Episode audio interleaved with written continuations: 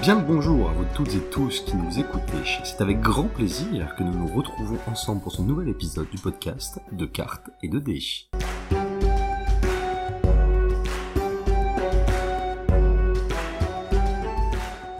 L'épisode de la rentrée pour nous, après un été particulièrement chaud mais bien évidemment aussi ludique, et pour fêter cet été indien qui se prolonge langoureusement en ce début du mois d'octobre, c'est l'occasion de faire un petit épisode intimiste, en duo avec mon compagnon de toujours, et vous raconter les jeux qui nous ont marqués ces derniers temps. Benjamin, bonjour. Salut Arthur. Nous pouvons peut-être commencer par l'une de tes aventures marquantes, si j'ose dire, à laquelle je n'ai malheureusement pas pu participer. Et oui, le pari est ludique. Benjamin, à vous les micros. Oui, heureusement qu'il y en a qui bossent ici. J'y suis allé avec le t-shirt et la casquette de cartes et de dés, fier représentant de la maison. La classe.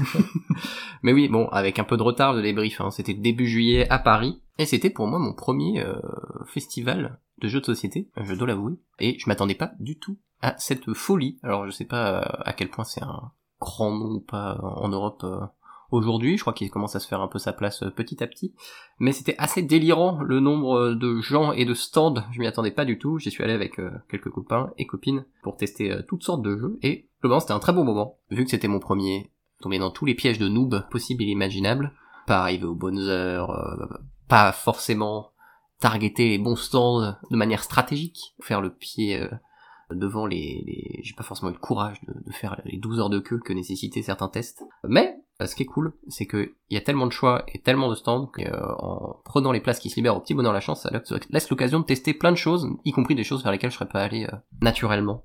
Et alors je t'écoute avec grande envie, parce que moi non plus je n'ai jamais fait de festival ludique, et c'est quelque chose que j'aimerais bien tenter un jour, et donc je me nourris de tes paroles. Et qu'est-ce que tu pourrais nous raconter? Est-ce que tu as du coup pu tester de beaux petits jeux dont tu voudrais nous parler?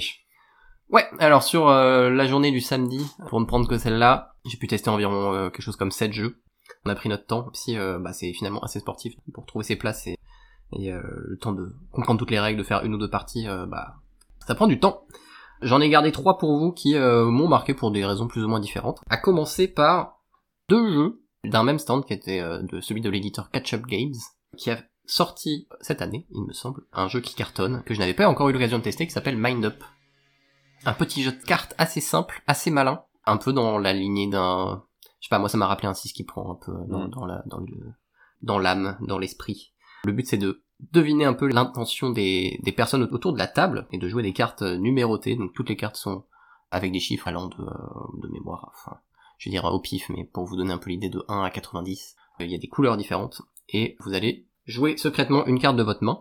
Chaque personne va révéler cette carte devant lui et on va ensuite les trier dans l'ordre croissant face à une série de cartes qui est au milieu de la table, et en fait l'ordre de votre carte, donc si vous avez joué la 3e plus grande carte à ce tour, vous allez prendre la 3e carte à partir de la gauche qu'il y a au centre de la table, sachant que c'était peut-être la carte que vous espériez prendre, ou peut-être pas, et le but c'est de faire des associations de couleurs pour marquer le plus de points possible, donc vous essayez d'avoir le plus de cartes d'une certaine couleur, ou des séries de ce type. Donc c'est toujours un petit mind game, de savoir... Qu'est-ce que les autres vont essayer de viser? Est-ce que ça m'arrange ou pas? S'il essaye de viser la carte tout à droite, il va sûrement jouer une très grosse carte, sachant que j'ai une petite idée de ce qu'il a joué au dernier tour, si j'ai un peu de mémoire, que je pense qu'il va jouer plutôt un 80 ou un 60. Est-ce que j'essaye de le contester ou est-ce que je vais sur une autre carte qui m'arrange plus? Et vous essayez comme ça de vous glisser un peu entre les cartes de vos compagnons de jeu pour essayer de récupérer la carte qui vous arrange le plus et qui vous permettra de faire le plus de points en fin de partie. C'est assez simple, je l'explique pas forcément très bien, mais c'est assez simple dans le fonctionnement, les règles sont captées au bout de 2-3 minutes, mais c'est assez subtil, la manière de bien jouer ses cartes au bon moment, deviner quelles cartes vos adversaires convoitent, c'est assez prenant, et j'ai trouvé que c'était finalement une belle découverte. Bon, je crois que c'est un jeu qui a beaucoup buzzé, dont on a beaucoup parlé cette année, donc mais si vous cherchez un petit jeu de bar auquel jouer avec des potes, je pense que ça peut être un choix. Oui, ce que j'allais te dire, effectivement, on voit bien ce petit côté un peu stratégique, un peu de hasard, comment est-ce que tu vas contrôler, mais qu'en est-il de l'ambiance autour de la table? Est-ce que ça crée quelque chose? Est-ce que tu sens cette alchimie qui naît, du coup, cette tension? À partir du moment où, au bout de quelques tours, vous entendez un peu les gens se taire, se concentrer, et que ça peste quand on révèle ses cartes, c'est que le jeu a réussi son pari. Globalement, là, on jouait à 5, et ça a très très vite pris Et on est resté pour faire 2-3 parties, malgré le temps imparti, donc c'est que ça a bien marché. J'essaierai de me le procurer et de le retester avec d'autres groupes de potes à l'avenir autour d'un verre. Et par là, je vous tease un peu la fin de cet épisode. On parlera un peu plus de bar, mais encore une fois, à tester, si vous ne l'avez pas déjà fait. Génial, donc un petit jeu qui marche bien, un petit jeu malin, un petit jeu qu'on peut claquer sur un petit comptoir d'un de nos bistrots préférés. Est-ce que tu es allé vers d'autres jeux, d'autres types ? Bah, deux tables à côté, il y a peut-être le jeu qui m'a le plus marqué de cette PVL, toujours chez Catch Up Games, qui s'appelle After Us, un jeu de 1 à 6 joueurs qui joue environ 45 minutes, où vous incarnez un groupe de singes, qui essayent d'étendre un peu leur territoire dans un pari post-apo, faisant grandir leur groupe et puis en gagnant des ressources et de l'intelligence. Intelligence qui compte un peu comme des points de victoire. Un jeu magnifique, une très belle DA, très colorée, un peu street art. Quand je dis post-apo, on peut s'attendre à un peu du morne, du marron, du vert, et là c'est vraiment c'est des grandes stries de violet et de jaune à la bombe, vraiment du très beau matériel, de bonne qualité, et qui tape dans l'œil. Et puis aussi parce qu'elle est carte, que je suis accro aux cartes, que naturellement je me suis dirigé vers cette table. Et là on est vraiment sur ce que j'adore, un jeu de deck building et de gestion de ressources, facile à installer, avec des règles simples, mais avec beaucoup de profondeur et de choix. Donc, vous commencez avec un deck de singes très simple, basique, disons, et au fur et à mesure des tours, vous allez générer des ressources pour pouvoir acheter d'autres singes, dans différents archétypes, qui vont avoir des effets, qui vont vous permettre de récolter plus de ressources, et puis de transformer petit à petit ces ressources en points de victoire. Parce que là, c'est assez classique. Mais le petit twist, c'est qu'on agence à chaque tour tous les singes piochés devant soi, afin de créer une forme de ligne, ce qu'ils appellent une assemblée, et de pouvoir activer les pouvoirs des singes en fonction de ça. Alors ça va pas être évident de vous décrire ça à l'oral, mais je vais tenter. C'est là qu'on a du coup tous les jeux de combo un petit peu. Ouais, exactement. Qui vont se mettre en place. Exactement, parce que vous allez commencer par piocher 5 singes, par exemple. Vous allez tous les révéler devant vous, et ces singes vont avoir 3 lignes d'effet, chacun. Plus ou moins important en fonction de si vous les avez achetés pour beaucoup de ressources, ou s'ils viennent de votre deck de base, forcément les effets vont être plus ou moins impactants. Mais vous allez lire ces lignes une à une, et puis ces 5 singes, encore une fois, vous allez les agencer les uns à côté des autres, de manière à pouvoir lire la première ligne d'effet sur les 5 singes en même temps. Parce qu'en fait, ces singes ont soit des petites cartouches, des petites lignes de pouvoir qui vont soit se lire, soit imaginer une phrase dont le début et la fin sont sur la même carte, ce que je vais appeler une cartouche pour la suite de l'explication. Donc un singe peut avoir une cartouche qui commence et se ferme sur sa propre carte, et donc l'effet va s'appliquer tout de suite, et il est propre à ce singe, et il n'a pas besoin de compagnon pour s'activer. Mais vous allez avoir des débuts de phrases qui vont commencer sur la première carte singe, et que vous allez pouvoir finir avec une autre carte singe. Vous allez pouvoir clore la cartouche et fermer la cartouche avec une seconde carte, en positionnant les deux cartes côte à côte. Ah oui, d'accord. Ça serait, on crée un peu nos propres séquences, c'est ça, un petit peu de par exemple, jeu. Tu vas avoir un singe qui va avoir qu'une moitié de cartouche, une moitié de ligne, qui va dire pour 2 de telles ressources, et qui va laisser un peu l'effet en suspens. Et c'est qu'en mettant un autre singe à côté, qui aura en deuxième ligne une cartouche ouverte, qui se termine par vous gagnez un point de victoire, et en les mettant à côté que vous allez pouvoir lire la ligne dans l'ensemble du début à la fin, qui est pour deux ressources transformées. Ah oui, en fait, on crée nos propres conditions. Exactement, quoi. Mais du coup, en fait, même si vous créez votre propre deck, vous piochez les 5 cartes, vous n'avez pas appliqué les effets un à un de manière assez classique. Là, vous allez pouvoir réfléchir à tiens, de quoi j'ai besoin ce tour-ci, quelle est la stratégie que j'ai envie d'appliquer pour la partie, et du coup, en fait, je vais peut-être interchanger l'emplacement de certains singes pour que le pouvoir ait un effet un peu différent. Et c'est super malin, c'est super prenant, c'est très frais, j'avais jamais vu ça avant dans un autre jeu, et j'ai trouvé ça génial, en termes des aspects stratégiques, des aspects un peu combo, comme tu le disais, et j'ai trouvé ça hyper dynamique. En parlant de dynamisme, toutes les phases se font en simultané pour tous les joueurs. Donc tous les joueurs vont générer les ressources en même temps, tous les joueurs vont acheter des cartes en même temps, les achats de cartes se font face cachée, donc vous allez pouvoir acheter une carte d'un clan en particulier, mais pas forcément savoir quelle carte de ce clan vous allez avoir, donc vous pouvez pas vraiment vous battre pour avoir une carte avant l'autre, vous allez pas pouvoir vraiment mettre de bâton dans les roues de vos camarades pour essayer de prendre le dessus. Là c'est vraiment un peu un jeu égoïste, un peu son jeu de combo, on fait sa soupe chez soi, et on espère que ça fera un peu plus de points que les adversaires. Et j'imagine que ça fait quand même gagner du temps de jeu, dans le sens où comme tout le monde joue en même temps, ça doit prendre un petit peu moins de temps. Complètement. Et peut-être que sur les premières parties, on manque un peu de lisibilité, et est-ce que tu as senti du coup un manque d'interaction ? Pour répondre à tes 2 points, alors oui, du coup les parties se jouent vite, et ça c'est agréable, il y a pas trop de temps mort, et c'est pour ça qu'on arrive à tenir sur des parties de 45 minutes, 1 heure, alors que des jeux de ce type pourraient rapidement virer vers les 2 heures. Lisibilité ça va, parce que du coup quand il y a un joueur qui connaît un peu le jeu, ou qui a peut-être compris les règles un peu plus rapidement, bah les autres vont un peu limiter, vu que vous allez de phase en phase ensemble, tous en même temps, il y a un, enfin, c'est facile de suivre les uns avec les autres et de comprendre un peu ce qui se passe. Interaction, oui, j'ai trouvé que c'était le... Alors, le jeu est... j'ai trouvé le jeu très bon, mais j'aurais aimé qu'il y ait un poil plus d'interactivité, de pouvoir taper un peu dans le deck adverse, de pouvoir voler une carte à un adversaire avant qu'il puisse l'acheter. Ça reste quand même mon coup de cœur de ce PL, parce qu'il y a notamment cette mécanique de rage avec les gorilles. Okay.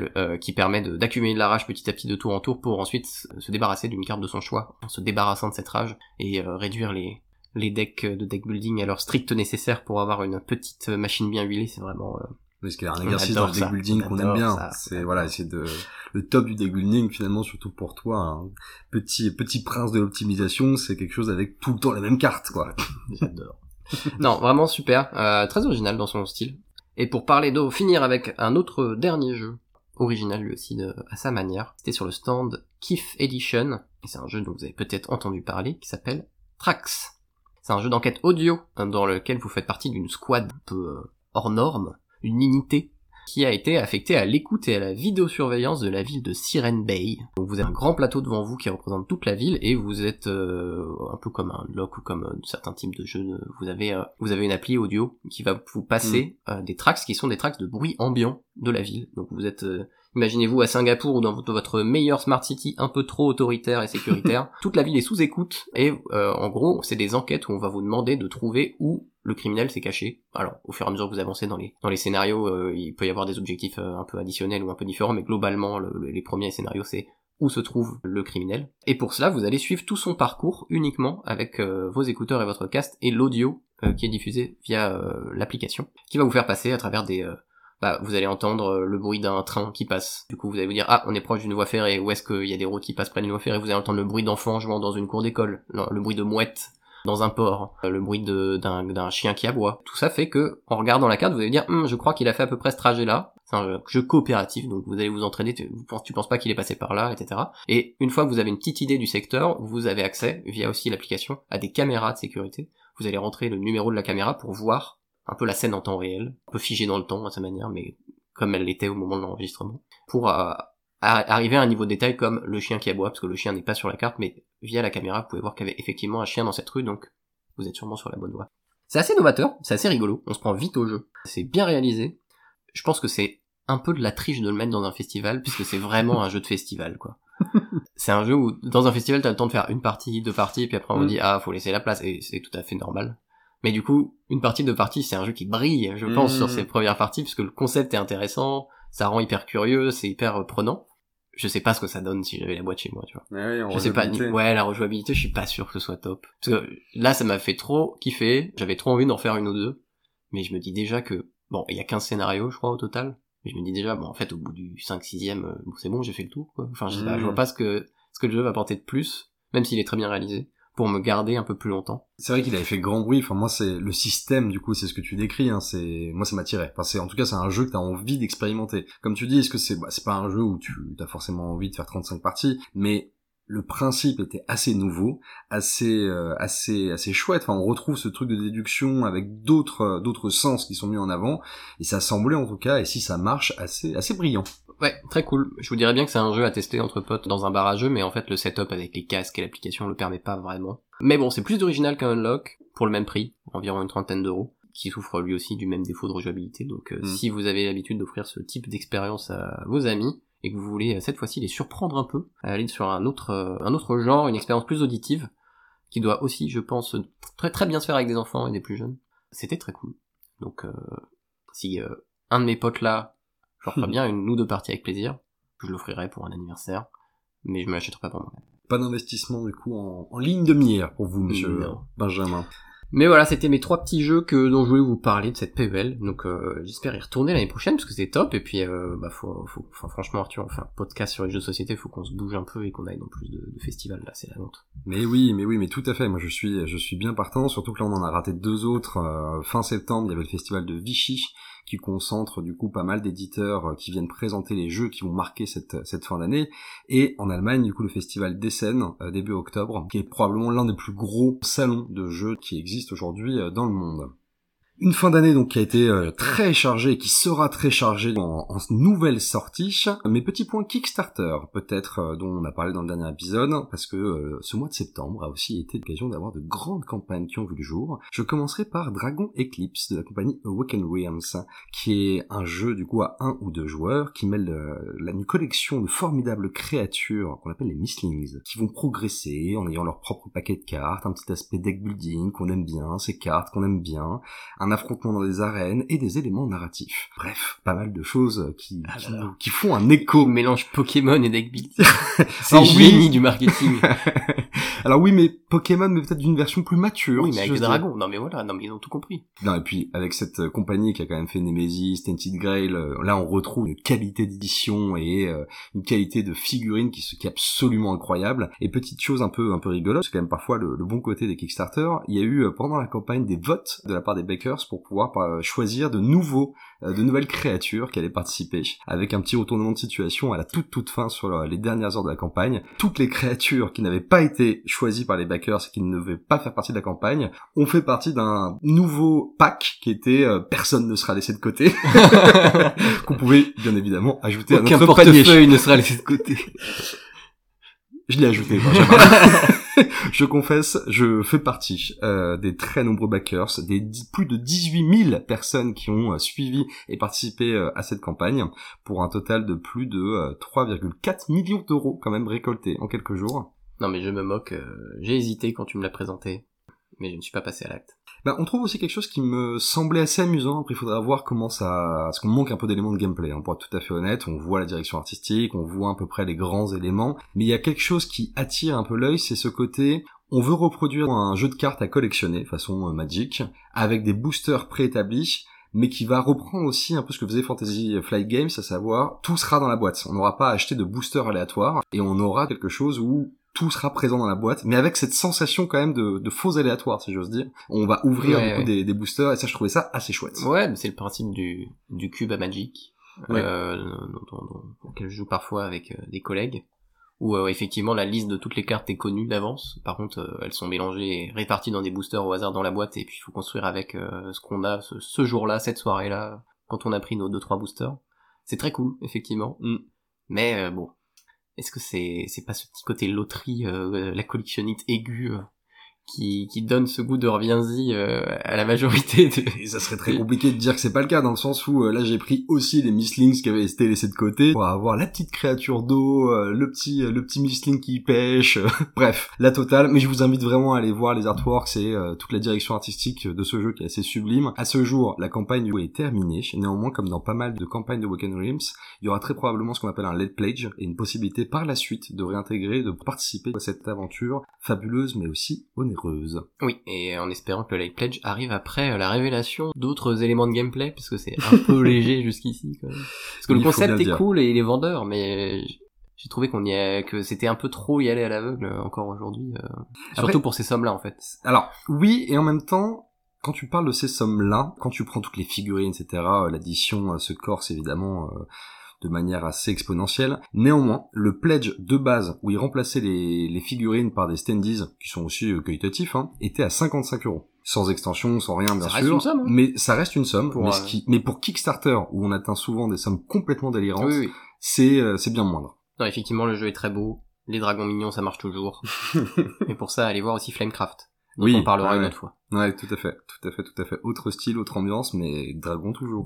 Autre campagne qui est revenue aussi sur Kickstarter, pas sur Kickstarter de fait, sur GameFound, qui était Hybris Disorder Cosmos, qui est un jeu de Damien Chauveau, qui est un jeu de placement d'ouvriers, avec une idée de planification, où on va envoyer nos dieux et les héros qui nous accompagnent dans différents endroits, avec ce côté un petit peu, on va planifier nos actions, c'est-à-dire qu'on va mettre du coup des lieux sous nos héros avant de les envoyer, avec cet enjeu de, bon, il faut pas que je les envoie au même endroit que les autres, etc., où est-ce qu'ils vont aller, essayer de se mettre un petit peu dans la tête des autres joueurs, une asymétrie extrêmement forte, avec aussi des dieux qui ont des pouvoirs et des manières de jouer extrêmement différentes, et là c'était une extension, tout simplement, avec une seconde impression, et 2 nouveaux dieux qui vont être jouables, en la personne de Hera et de Dionysos. Mais du coup, c'est un jeu de plateau, un jeu de cartes, comment ça se profile? Gros jeu de plateau, qui prend énormément de place d'ailleurs sur la table, avec pas mal de plateaux qui s'encastrent. On a tous notre petit plateau personnel, avec une figurine qui est notre dieu, et des petits standees de héros, tout à fait mignons, un stockage assez admirable, avec des petits rongements pour chacune des ressources, ce qui pour les collectionneurs est toujours un plus non négligeable. La possibilité, comme dans toute campagne de financement participatif qui se respecte, d'avoir des éléments absolument inutiles, mais ô combien indispensables, des jetons en acrylique, des tapis en néoprène. Oh, stop. Bref, toute la déluxification de ces jeux-là qui peuvent apporter au plaisir de jeu. Il faut dire. Parle bien son nom. Ah ben, Hybris, on a vraiment cette toute démesure dans ce jeu. Les boîtes sont gigantesques. Alors oui, j'ai dit les boîtes, parce qu'il y a le jeu. Et toutes les extensions qui vont avec, bien évidemment, pour ajouter des modes solo, des modes coop, enfin bref. Et c'est un jeu où j'ai profité de cette campagne pour pouvoir prendre cette nouvelle extension, acheter par ailleurs, du coup, la version en boutique du jeu de base, et avoir, par la même occasion, donc, le petit correctif, avec des tuiles qui vont être légèrement remaniées, avec la seconde impression. Autre campagne qui fait pas mal parler en ce moment, non pas sur GameFound, mais sur Game on Table, autre plateforme de financement participatif, Unsettled. Unsettled qui est un jeu d'exploration spatiale, qui me fait penser un petit peu au jeu qu'on avait sur mobile Out There, où on va avoir une équipe d'exploration, de scientifiques et autres, qui se retrouvent à l'autre bout de l'univers, bloqués, et qui va en profiter pour pouvoir essayer de découvrir, comprendre, se poser sur une planète, comprendre un peu les lois qui vont la régir, et d'essayer de s'en sortir, de survivre, tout simplement. Ce jeu existait en anglais. En anglais, c'était un jeu de la compagnie Orange Nebula, assez connu pour des jeux assez qualitatifs et surtout un matériel souvent très très beau, et qui a été relocalisé en français par Lucky Duck Games, qui s'est fait un peu une spécialité ces derniers temps de relocaliser des jeux parfois assez conséquents. On pense notamment au jeu Sleeping Gods, assez conséquent, qui était aussi un jeu narratif, qui a été traduit par Lucky Duck Games. Cette campagne est actuellement en cours, vous pouvez toujours y participer. Elle a récolté déjà 114 000 €. Bon alors, évidemment, par rapport aux autres sommes évoquées, ça paraît peu, mais c'est vraiment uniquement une traduction en français. Donc c'est pas forcément le même marché, ça peut pas toucher le même nombre de public. Je n'ai pas participé, Benjamin. J'ai résisté, et pourtant le jeu semble intéressant, mais on ne peut pas être de tous les combats. Voilà. Je vous le dis, je sais que Samuel, qui était notre dernier invité et qui est très attiré par les thématiques spatiales, a lui aussi longtemps hésité et flanchera peut-être avant la fin de la campagne. Enfin, dernière peut-être petite nouvelle côté financement participatif, sur ISS Vanguard, qui est un autre jeu de Awakened Realms, d'exploration très narratif dans l'espace, que j'attends avec une impatience non feinte, et qui est retardé pour des délais d'impression qu'on comprend, et on salue leur ténacité et la rigueur avec laquelle ils vérifient chaque matériel, et c'est très bien, mais ce jeu qui devait nous arriver en octobre arrivera probablement plutôt en décembre, ce qui est bien triste, mon très cher Benjamin.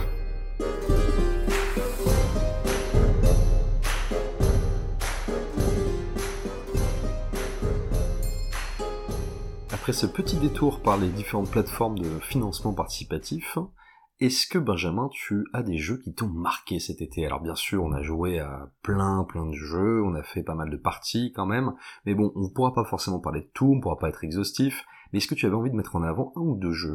J'ai envie de parler d'un d'entre eux pour commencer, qu'on n'a pas partagé ensemble directement, et je sais pas s'il est bien. Je sais pas. Je pense savoir duquel tu parles, et moi j'étais resté, parce que je l'ai vécu par correspondance, parce qu'on en a parlé un petit peu, on s'était envoyé des messages, on s'est appelé, et moi il me semblait que c'était une expérience absolument dinguissime. Non, et là je te sens plus nuancé. Enfin, c'est une expérience intéressante, mais je sais pas si je l'ai trouvé, en fait, j'ai apprécié l'expérience et le moment, mais je sais pas si le jeu, en soi, est qualitatif.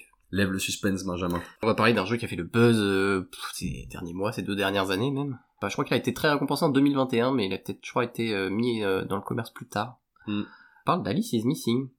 Alice is Missing, c'est une expérience ludique entre jeu d'enquête et jeu de rôle. C'est surtout jeu de rôle. Le côté jeu d'enquête, il est léger. Qui met en scène la disparition d'Alice Briarwood, une lycéenne dans la paisible ville de Silent Falls, en Californie du Nord. Imaginez-vous entre les pins et les parcs naturels, sortant du lycée du coin. Vous cherchez Alice. Et pour cela, tout doit se faire dans le silence. Les joueurs ne peuvent utiliser que leur téléphone portable pour s'envoyer des textos afin de découvrir des indices et comprendre ce qui arrivait à Alice. Concrètement, comment ça se passe ? Une session de jeu, c'est environ 3 heures, telle que je l'ai vécue. avec en gros une heure et demie de préparation, création de personnages, parce que c'est vraiment un jeu de rôle dans lequel vous allez incarner un personnage inventé, vous allez devoir... Que tu comptes dans les 3 heures ou pas, cette heure? Ouais, je les compte dans les 3 heures. D'accord. Donc si vous connaissez déjà bien les règles et que vous expliquez très bien, vous pouvez peut-être réduire cette phase à 1 heure. Et 1 heure et demie, et ça pour le coup c'est chronométré et c'est fixe, ça ne durera pas plus longtemps, de jeu. Si on peut appeler ça un jeu. Et c'est là où c'est un peu... Enfin, moi ça m'a perturbé. Donc, pendant cette heure et demie, vous allez envoyer des textos à vos amis autour de la table, qui incarnent un personnage fictif, pour créer ensemble, pour créer cette histoire et comprendre ensemble ce qui arrivait à Alice. Les personnages, vous allez les créer avec nom, prénom, évidemment, un lien à Alice. Est-ce que vous êtes son meilleur ami, son copain, sa copine, est-ce que vous êtes l'ami qui a déménagé il y a longtemps, enfin plutôt, il y a quelques mois et qui revient et qui découvre sa disparition, qui occupe le rôle du modérateur, et c'était le rôle que j'occupais sur cette partie. Et donc, au fur et à mesure des 90 minutes, vous avez des cartes devant vous, il y a des cartes suspects, des cartes lieux, et des cartes temps. Donc les cartes suspects et cartes lieux sont face cachée en pile sur la table, et il y a des cartes temps, avec en gros des seuils de temps à partir duquel il faut la retourner. Donc vous commencez à 90 minutes, et une fois que vous arrivez à 80 minutes, vous retournez la carte 80. Vous la donnez à un joueur, et il la retourne, et ce qu'il va voir, c'est un lieu, un suspect, et une suggestion de comment introduire ce lieu au suspect dans l'histoire. Et donc la personne qui a reçu la carte et qui l'a retournée face cachée, de son côté, va ensuite envoyer un message au reste du groupe pour introduire ce lieu ou ce suspect dans l'histoire et faire en sorte qu'il soit mis sur le devant de la scène pendant quelques instants pour que vous puissiez tous ensemble l'imbriquer dans la narration et développer autour de ce lieu ou de ce personnage. Si je reviens, du coup, tu me corriges bien évidemment si je me trompe, mais l'aspect assez déroutant peut-être au premier abord de ce jeu, c'est qu'on ne communique pas oralement. Ouais. Toute communication se fait uniquement par écrit, donc via son téléphone. C'est ça. Donc vous faites un groupe WhatsApp, Facebook, votre application de messagerie préférée avec vos amis. Vous vous renommez, si possible, en le nom de votre personnage pour améliorer un peu l'immersion. Et tout doit se passer dans le silence. Et vous ne faites qu'envoyer des messages pendant 1 heure et demie. Vous avez le droit de vous envoyer... Donc il y a une conversation groupée avec tout le monde, évidemment. Petit à petit, vous allez introduire l'histoire. Bah les gars, vous avez vu Alice? Ça fait longtemps qu'on l'a pas vu quand même. Et puis petit à petit, les gens rebondissent. Et puis vous commencez à créer l'histoire à partir de là. Puisque peut-être qu'à la 85e minute, personnage 2 va retourner la carte boîte de nuit.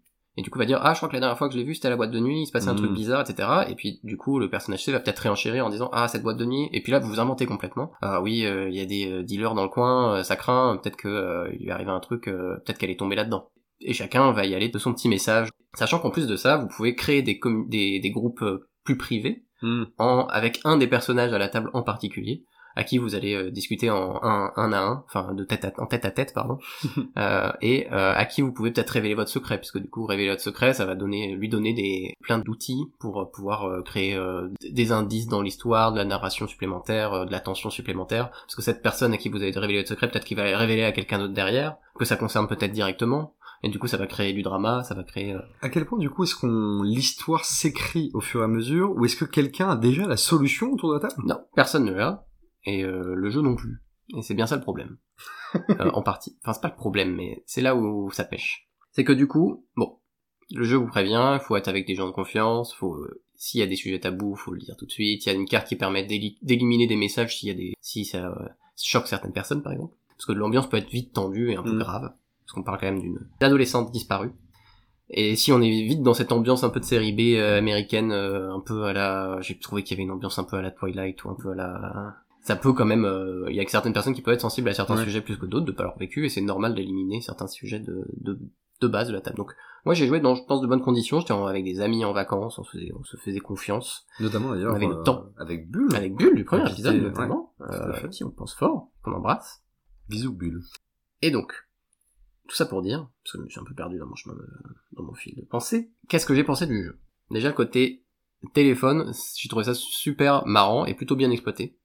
Je suis un grand joueur de jeu de rôle, et j'aime beaucoup le côté un peu théâtral de la chose, et le côté gestuel et le fait d'en faire plus ou moins des tonnes, et le côté parler ensemble autour d'une table, j'adore ça, mais là j'ai pas trouvé que c'était un problème ou que ça nuisait à l'expérience de ne fonctionner que à l'écrit. Au contraire, je trouvais que ça apportait une autre ambiance et une autre dimension qui était intéressante. Parce que ça peut soulever pas mal d'interrogations, ça, c'est comment est l'ambiance un petit peu, alors on peut pas parler vraiment autour de la table, mais est-ce que c'est pas pesant? Est-ce que c'est un jeu où il faut quand même malgré tout être dans le même espace, assez proche? Est-ce que on peut le faire à distance? Bah, j'y reviendrai. Je pense que c'est un très bon jeu à distance. Ouais, d'accord. Mais j'ai bien aimé débriefer aussi avec les, qu'on puisse débriefer ensemble et se parler un peu, se refaire un peu l'aventure ensemble, et l'histoire qu'on avait fini par créer au bout de 90 minutes. Le fait qu'on puisse en reparler, revenir sur certains éléments, j'ai trouvé ça cool aussi. Et je trouvais que cet échange se fait plus facilement autour d'une table, même si via Discord ça peut se faire très bien. Mais du coup, l'immersion, je trouve ça cool. Et le jeu vous encourage en plus à faire quelque chose que j'ai trouvé très malin, c'est que avant de commencer l'histoire, une fois que vous avez votre personnage, votre secret, etc., le jeu vous demande de vous isoler dans une autre pièce, bon c'est un peu contraignant, mais ça se fait, pour laisser un message vocal sur le répondeur d'Alice. Et c'est le dernier message que vous lui avez laissé avant sa disparition. Et le jeu vous encourage à un peu balancer tous vos secrets, tout votre lore dans ce message. Et ce message, ils seront révélés tout à la fin des 90 minutes, avant même que le silence soit brisé, et qu'un peu on revienne à nos vraies personnalités, et qu'on puisse échanger sur la partie. L'ensemble de ces messages vocaux sont diffusés, maintenant qu'on en connaît un peu plus les uns sur les autres et qu'on a un peu la finalité de qu'est-ce qui est arrivé à Alice. On a ces messages vocaux souvent pas très bonne qualité qui ressortent et qui donnent plein de sens à plein de choses, qui amènent à prendre un peu de recul sur qu'est-ce qui s'est passé pendant cette heure et demie. Et j'ai trouvé que pour le coup l'impact émotionnel et l'ambiance que ça avait, que ces simples petits messages qu'on avait laissés de manière un peu malaisée, un peu gênée en mode putain c'est bizarre ce jeu, pourquoi je laisse un message vocal à quelqu'un qui n'existe pas en expliquant que des trucs glauques un peu bizarres que peuvent arriver malheureusement à des adolescents malchanceux. T'es pas super à l'aise quand tu ton perso et que tu balances un message vocal comme ça, et quand tu le réécoutes au bout de l'heure et demie t'es en mode putain, en fait, ça donne une petite claque, et l'immersion a bien fonctionné, quoi. Et ce qui est cool, en plus, avec le côté message, c'est que tu peux laisser aussi des gifs, des photos, tu peux t'amuser à utiliser un peu toutes les possibilités de ta messagerie pour faire autre chose que de l'écrit. Je sais pas si c'est dans les règles, mais moi, j'ai fait comme ça, j'ai vite balancé beaucoup d'émojis et de gifs un peu partout, et j'ai trouvé ça vachement marrant, pour apporter une autre ambiance aussi, dans les différentes discussions. Par contre, pendant 1h30, j'ai tapé plus de mots sur mon portable que jamais dans ma vie. Ouais, j'avais des crampes aux doigts limite, parce qu'il y avait 5 discussions en parallèle, la discussion de groupe plus la discussion que j'avais en tête à tête avec chaque personne, et c'était un enfer à gérer. Bon, je vais accélérer un peu, mais tout ça pour dire que si, quand vous jouez avec des gens de confiance et avec des bons amis, c'est possible de se créer une histoire cool, de créer vraiment une immersion et d'arriver à un résultat intéressant, je trouve que le jeu ne vous aide pas du tout à cela. On a un jeu qui, en fait, via le fait qu'il vous force à intégrer certains lieux ou certains personnages à des moments timés précis, vient parfois casser la cohérence de votre histoire. Nous, on avait commencé par exemple, la boîte de nuit, que je mentionnais précédemment, et puis on avait fait le tour un peu de cette boîte de nuit, et puis un nouveau lieu avait été introduit, qui nous emmenait vers un parc naturel dans le coin, et du coup, on avait orienté cette histoire vers le parc naturel, en s'inventant des trucs de fous, des histoires de planques, etc. Et en fait, le jeu, à un moment, nous a fait revenir vers la boîte de nuit, et vers le reste de la ville pour la fin de la fin de l'histoire, et en fait ça cassait un peu toute la dynamique qu'on s'était créée. On a dû un peu raccrocher les wagons, oui, et encore on a eu de la chance cette fois-ci sur certaines cartes, puisque on a eu plusieurs fois le même suspect dans les cartes révélées au fur et à mesure de la partie, donc naturellement on avait fini par trouver une raison pour laquelle c'est bien cette personne qui avait fait le coup, qui l'a enlevé, et c'était bien lui le coupable. Mais je vois plein de situations où tu tires 3 personnes différentes à des moments timés, t'es en mode, mais bon, on avait soupçonné la première personne, on s'est dit, ah non, c'est peut-être pas lui, on avait trouvé une raison d'intégrer une deuxième personne comme suspect principal, et là tu demandes d'en intégrer un troisième, mais genre, où est la cohérence là-dedans? Tu crées plein de scénarios un peu farfelus dans tous les sens, et t'arrives pas vraiment à créer une cohérence de groupe, et à créer un peu de gravité via ça. Après, c'est peut-être de la liberté sous contrainte, hein, Ouais, mais j'ai trouvé que le jeu, en fait, finissait par presque mettre des bâtons dans les roues à l'immersion, à la cohérence. C'était un peu dommage. Il y avait des questions de rythme un peu dommage aussi. Les 5 dernières minutes sont très longues, puisqu'on a révélé les dernières cartes. On a trouvé notre dénouement, et on en fait des tonnes par message. Mais il reste 5 minutes de jeu, et 5 minutes, pour combler 5 minutes, c'est long. Bon, on a trouvé plein de manières de le faire, mais pareil, on a fini par faire presque de l'humour à la fin, puisque c'était un peu ridicule.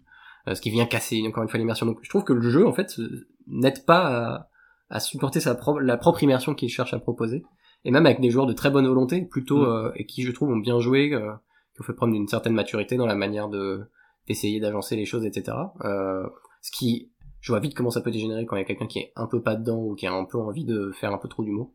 Mais autour de la table, du coup, c'était des joueurs qui avaient l'expérience du jeu de rôle? Non, pas trop, non. Mais ça marchait bien. Okay. Mais je vois plein de groupes avec lesquels ça aurait pu être beaucoup plus compliqué. Enfin là, on était vraiment ensemble en confiance, mais plein de si tu joues avec des personnes que tu connais pas du tout, etc., je vois vite comment ça peut devenir un beau bordel. Donc même si c'est un jeu qui peut se présenter comme une bonne initiation au jeu de rôle, en fait, ça demande étonnamment une bonne compréhension de dynamique de jeu autour de la table, de gestion de personnages, gestion de l'immersion, pour arriver à le garder cette immersion vivante. Donc en fait, c'est un peu le pied entre les deux, c'est un peu étrange. Je trouve qu'il y a peu de matériel dans la boîte et trop de ressources en ligne. Ça vous demande de regarder parfois des cartes en ligne, des dossiers en ligne à télécharger, alors que bon, ils auraient pu l'imprimer dans la boîte et ça aurait été quand même un peu plus simple. Et je trouve, pour finir, que en comparaison avec un jeu comme Pour la reine, par exemple, qui est aussi un jeu narratif coopératif où vous retournez chacun retourne une carte et répond à la question qui est posée par cette carte, et à travers la réponse à sa question, il se construit un personnage et une raison d'accompagner la reine dans son grand voyage. Et donc vous êtes formé un groupe qui accompagne la reine, et en fait au fur et à mesure des cartes vous construisez votre personnage, votre histoire commune, des anecdotes, vos allégeances, etc.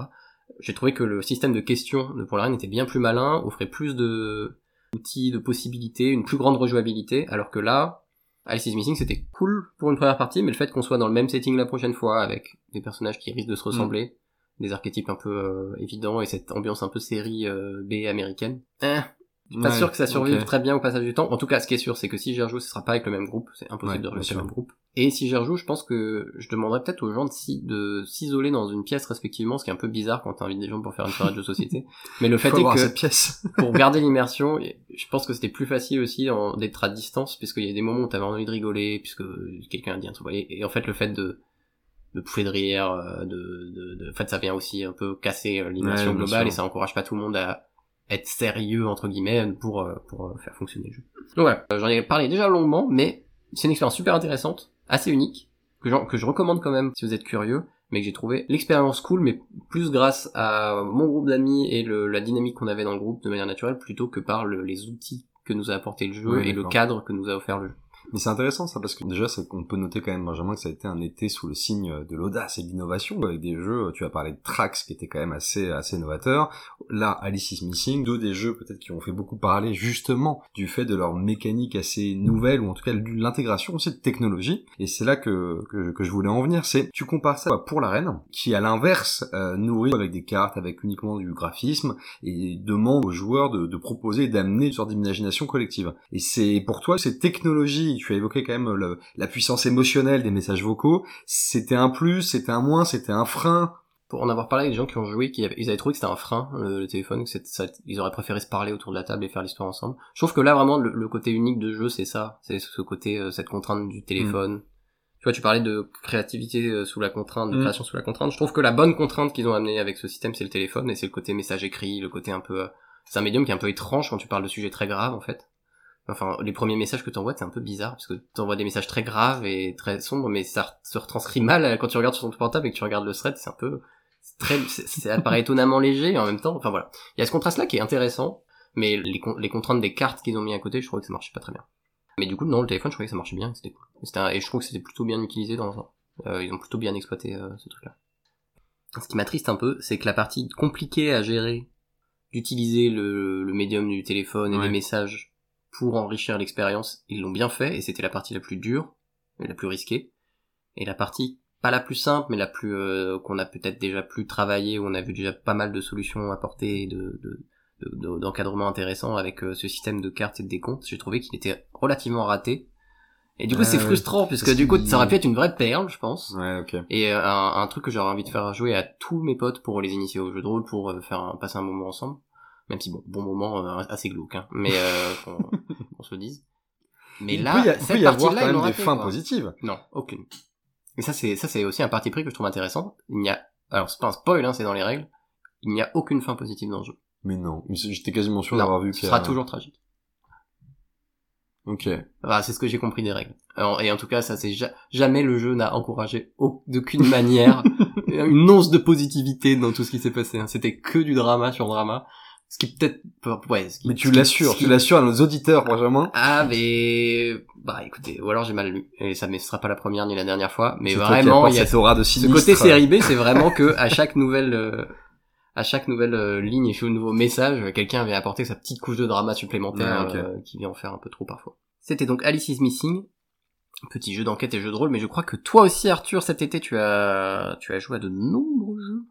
Et oui Benjamin, alors du coup là moi je vais sortir non pas un petit jeu mais bien un énorme monstre, une boîte gigantesque, Eclipse Second Dawn for the Galaxy. Eclipse, c'est la réimpression d'un jeu qui avait déjà eu pas mal de succès et j'ai réussi à l'acquérir moi sur la précommande qu'a proposé Matago en ligne, ce qui n'est pas vraiment un financement participatif mais qui permettait d'avoir quelques petits add-ons. C'est un jeu qu'on dit 4X qui va mêler donc exploration, extermination, exploitation et extension d'un empire, parce que c'est un peu le but d'Eclipse, c'est qu'on incarne un empire interstellaire dans une galaxie un petit peu marquée par d'anciennes guerres, marquée par d'anciens êtres qui ont posé leur domination sur la galaxie, mais l'équilibre, Benjamin, est sur le point de vaciller.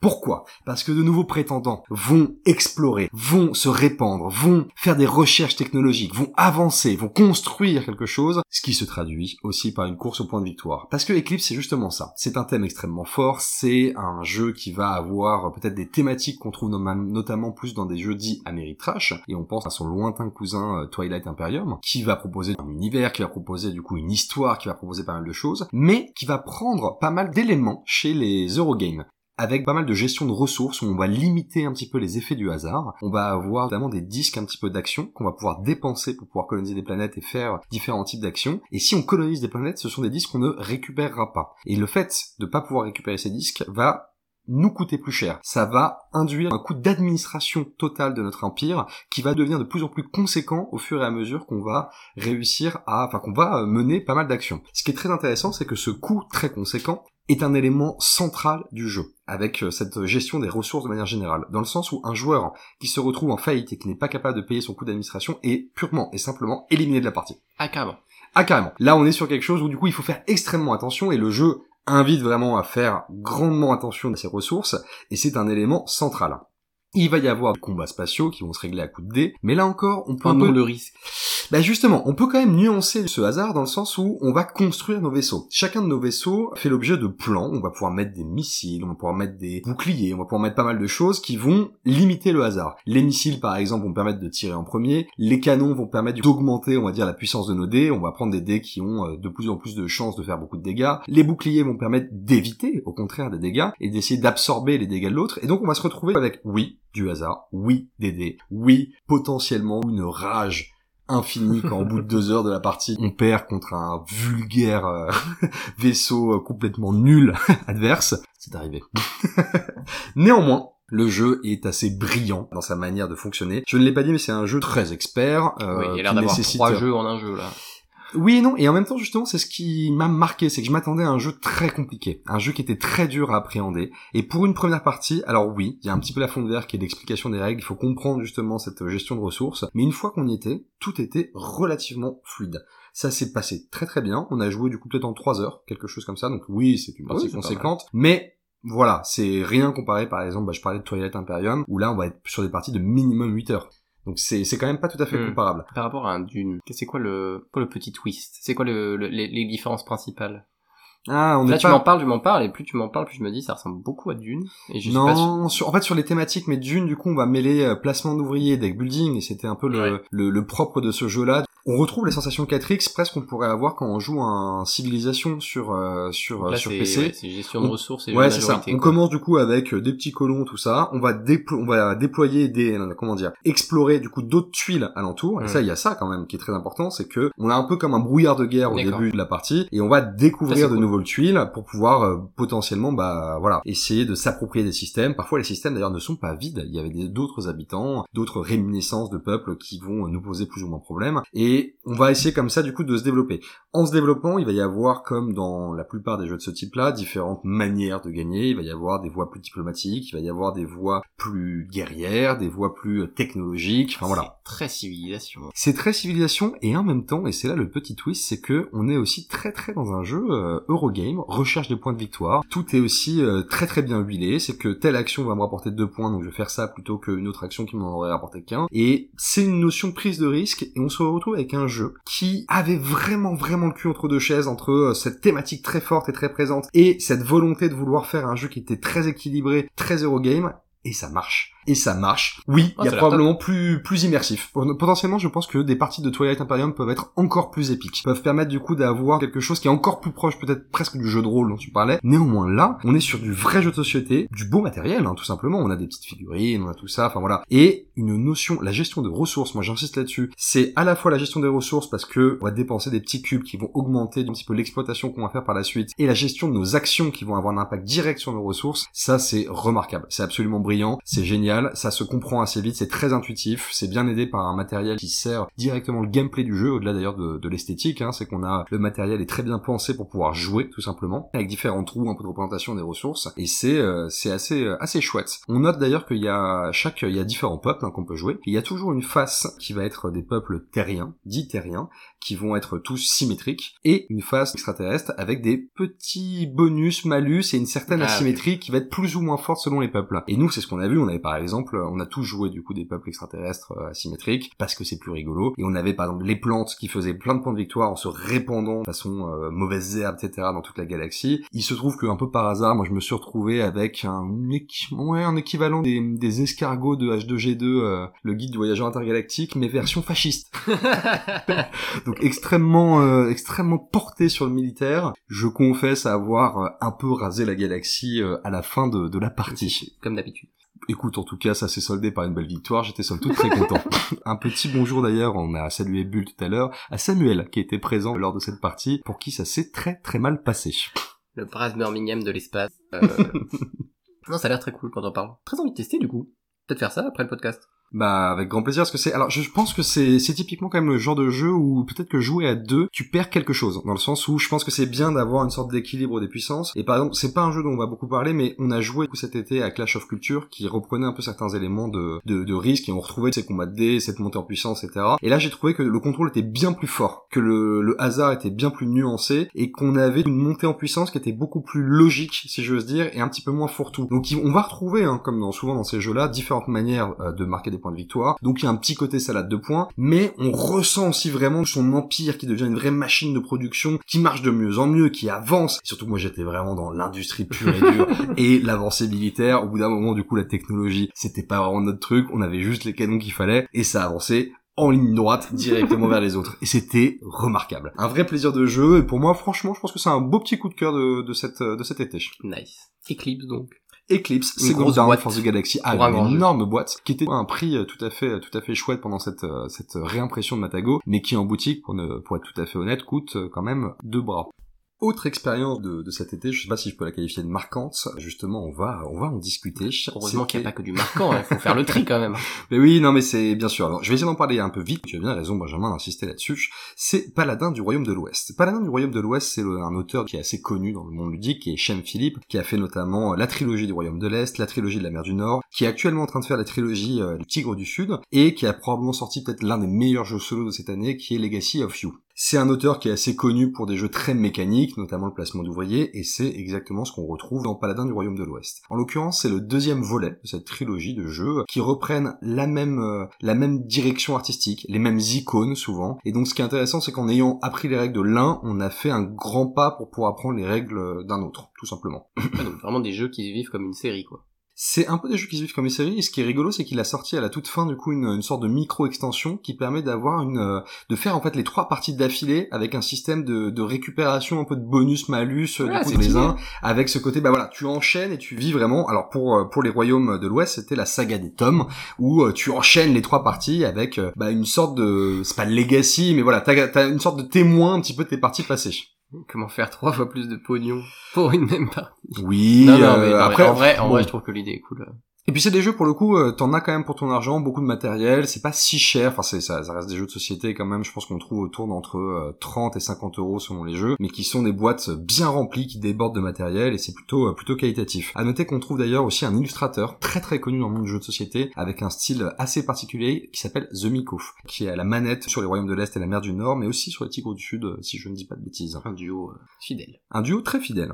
Alors, ce jeu-là, qu'est-ce que c'est ? C'est un jeu de placement d'ouvriers et une salade de points. Concrètement, à tous les tours, on va récupérer des petits pions de différentes couleurs qui pourront pas aller aux mêmes endroits du plateau, mais qu'on va placer pour faire différentes actions, qui vont nous donner des ressources, qui vont nous permettre de construire des trucs, qui va nous permettre de faire des points. Et c'est un jeu, c'est probablement le plus expert de cette trilogie du Royaume de l'Ouest, parce que les règles sont somme toute assez simples, mais il y a tellement de manières de marquer des points qu'on s'y perd parfois un petit peu, on a un plateau propre sur nous, et c'est une des grosses différences, par exemple, avec Agricola, auquel on avait joué dans le premier épisode, c'est que pas mal d'actions sont personnelles, dans le sens où on va placer nos ouvriers sur notre propre plateau et il y a assez peu d'actions finalement partagées entre les joueurs. Et c'est asymétrique du coup ou ça reste... C'est pas asymétrique, c'est qu'on construit sa propre asymétrie, dans le sens où on va développer peut-être en construisant certaines choses des actions qui vont nous rapporter plus, etc.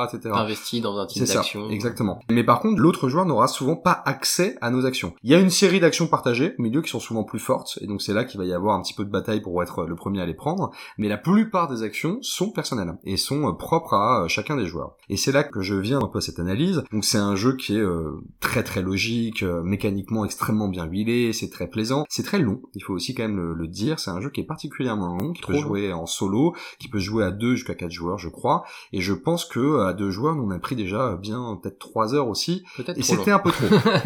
Et c'était un peu trop, autant sur Eclipse j'ai pas vu le temps passer, il y avait beaucoup de choses qui se passaient, autant là pour être tout à fait honnête, moi j'ai passé un bon moment, j'adore ce type de jeu là, c'est un jeu sur lequel du coup tu réfléchis, tu construis un peu ton moteur aussi un petit peu, enfin voilà, il y a pas mal de choses qui se passent. Néanmoins, ma chère et tendre Marie avec qui j'ai joué, elle a détesté ce jeu-là. Elle a trouvé ça assez ennuyeux parce que notamment il y avait aucune interaction. Aucune interaction, absolument, en tout cas très très peu, parce qu'on pouvait légèrement se gêner, mais c'était extrêmement léger, et ça posait un peu, je pense qu'on cherche pas forcément tous les mêmes choses dans les jeux de société, et je pense que c'est un très très bon jeu, mais qui s'adresse pas forcément à tout le monde. C'est très clair, je vois très bien à quoi tu fais référence. Voilà, et donc c'était un petit peu Paladin du Royaume de l'Ouest, de l'excellent Sean Philippe. Il y a un jeu quand même qu'on a joué ensemble, Arthur, dans toute cette histoire, parce que là on parle de l'expérience respective de notre été, mais on s'est quand même retrouvé le temps d'une soirée pour jouer à un autre jeu qui s'appelle Brian Boru, jeu de ta collection, de ton immense collection. Brian Boru, c'est un jeu dans lequel vous allez conquérir des villes sur la carte d'Irlande, tout en faisant des mariages, en vous alliant à l'église, en vous repoussant les vikings, avec ce classique triptyque, les cartes jaunes c'est les cartes nobles, les cartes bleues c'est les cartes religion, et les cartes rouges c'est les cartes guerre. Donc t'as commencé par nous pitcher plusieurs jeux pour savoir à quoi on allait jouer ce soir, et puis tu m'as montré celui-là qui est honnêtement laid. Oui, faut le dire. Je le trouve personnellement, alors je n'ai pas, évidemment, chacun se fera son propre avis, mais quand je l'ai vu je me suis dit, oula, bon, on va pas jouer à celui-là ce soir, a priori. Après t'as sorti... la carte du jeu, je me suis dit, oh mon dieu, encore un jeu de conquête, j'aime bien ça de temps en temps, mais vraiment les parties qui durent 5 heures avec les règles alambiquées, pas ce soir. À noter que tu avais peut-être, pour les auditeurs, du coup, été assez marqué quand même par l'expérience Clash of Culture. Oui, et l'expérience de Trône de Fer, et cette partie de 8 heures. Mais, finalement, comme quoi, faut pas rester sur ses premiers a priori. En quelques mots, Arthur m'a pitché le jeu, et ça a tout de suite éveillé ma curiosité. Il m'a dit, non mais t'inquiète pas, cette carte, et la conquête des villes, ça va se jouer aux cartes. Et là, bon, il a prononcé le mot magique. Ça m'a fait réagir. En fait, c'est un jeu qui est un hybride entre deux systèmes classiques qui marchent très bien. C'est à la fois un jeu avec une mécanique de majorité, qui où en gros, la personne à la fin du tour qui a le plus de cartes, de jetons rouges, vikings, gagne la guerre, la personne qui est le plus haut dans les offrandes à l'église peut avoir une église à son nom et gagner des points supplémentaires, etc. Mais la conquête des villes en elle-même va se jouer à un jeu de plis. Et un jeu de pli qui commence par une draft. Donc il y a une mécanique de majorité, comme je vous l'ai dit, mais il y a aussi une mécanique de draft, où une série de cartes va être proposée à chaque joueur va prendre celle qui, à chacun son tour, qui lui correspond le plus, chaque carte a une action principale et des actions secondaires, et vous allez, avec ce système de pli et de puissance de cartes, essayer de remporter le pli pour remporter la ville qui est jouée, parce qu'au début de chaque pli, le premier joueur va déterminer quelle ville est la ville active, c'est-à-dire la ville pour laquelle on va se battre. Et ça vous donne déjà une petite idée de tout ce qui se cache derrière, c'est mon tour, je désigne une ville, est-ce que c'est une ville dont j'ai vraiment envie, ou est-ce que c'est une ville que j'ai plutôt envie de laisser à mes adversaires, parce qu'elle m'arrange pas tellement sur le plateau, elle va pas me rapporter plus de points que ça, et du coup je la joue pour jouer une carte nulle, perdre le pli, ce qui va me permettre d'activer, enfin pas une carte nulle, mais une carte faible, et perdre le pli, ce qui va me permettre d'activer son pouvoir secondaire, ou est-ce que j'ai très envie de cette ville, et je veux une carte forte pour activer son pouvoir principal, et gagner la ville. Sachant que activer le pouvoir principal et gagner la ville, ça nécessite généralement un paiement, et donc il y a aussi une gestion de pièces et d'or qui vient un peu gratiner le tout. Et en fait, c'est extrêmement fin et extrêmement cool comme mix. J'ai trouvé ça assez génial. sais pas ce que t'en as pensé, mais avec des deux mécaniques très classiques, très bien briquées et agencées, on arrive à un jeu qui un jeu assez intermédiaire, qui est pas forcément très compliqué, qui s'explique vite, qui joue bien. On a fait plusieurs parties dans la soirée et c'était cool, on a envie d'y rejouer. En fait, ça devient vite stratégique et vite et que ce soit la réflexion stratégique pendant la draft, la réflexion stratégique dans le choix de la ville, la réflexion stratégique dans quelle carte je vais jouer par rapport au pli qui est en train de se jouer pour cette ville, quel track, que ce soit religion, que ce soit mariage, noblesse, que ce soit guerre, j'ai envie de pousser lors de sourcils, etc. C'est vite très complet et très prenant. Je suis assez d'accord, et enfin non, c'est un jeu que moi j'ai adoré, pour être tout à fait honnête, et et d'ailleurs on prouve la soirée, hein, non tu sais pas, on avait amené plein de jeux, on avait prévu de faire une partie de ce jeu-là quand on l'a choisi et que ça a été plébiscité, puis après de passer à un autre jeu parce qu'on avait le temps d'en faire deux ou trois, et finalement on a passé la soirée à jouer à ça. Et on a passé la soirée à jouer à ça parce qu'il a ce petit goût de reviens-y aussi, tout simplement, qu'il a ce petit côté où t'as à la fois un plateau qui est assez gros, mais en même temps c'est un jeu de cartes, et comme tu dis c'est très épuré. Je trouve qu'on a vraiment le système du jeu de pli avec à chaque fois du coup beaucoup de stratégies, de on devine ce que veut jouer l'autre, quelle est son intention derrière, etc.